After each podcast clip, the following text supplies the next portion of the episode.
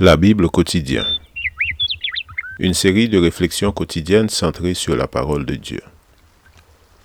Que ce livre de la loi ne s'éloigne point de ta bouche.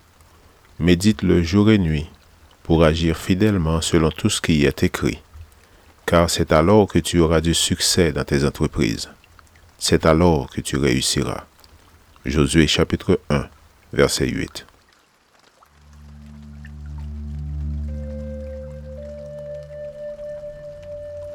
Aujourd'hui, le 3 septembre, tous furent étonnés. Tous ceux qui les entendirent furent dans l'étonnement de ce que leur disaient les bergers. Luc 2, verset 18. Un coup d'œil rapide sur le plan du salut ne nous révélera jamais l'ampleur exacte de ce qui survint il y a 2000 ans sur la terre.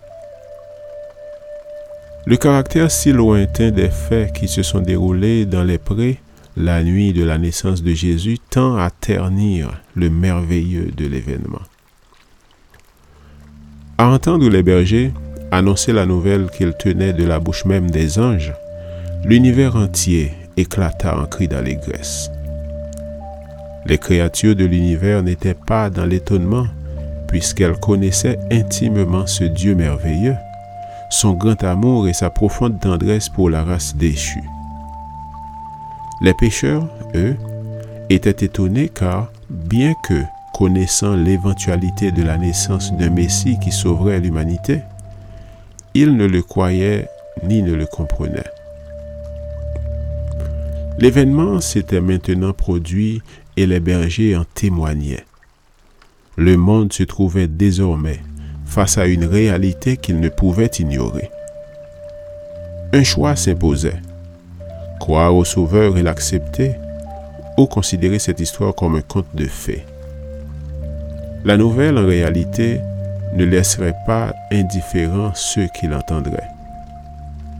Et comme elle fut belle leur première réaction.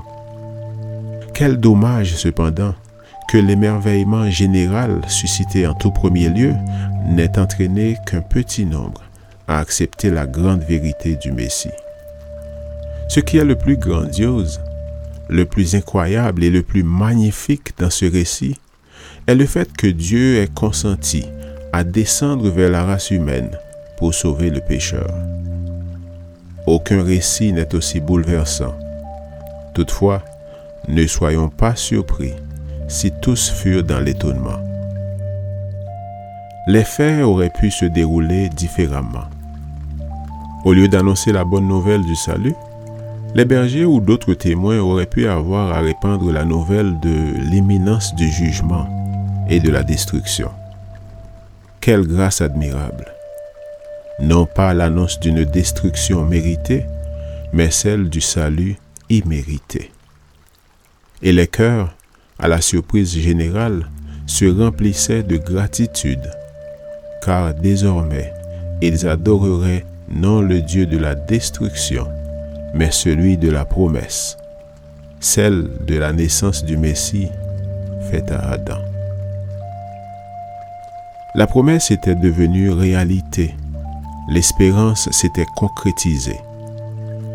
La nouvelle, suscitant l'étonnement puis l'adoration, devait conduire à l'acceptation et au salut. Malheureusement, de même que les contemporains des bergers, peu nombreux sont ceux qui cheminent jusqu'au salut. Que le Seigneur transforme notre étonnement en salut, afin que nous acceptions le Christ de tout notre cœur et le laissions vivre en nous. Amen. Lecture de la Bible pour aujourd'hui dans l'Ancien Testament, les psaumes 140 à 143.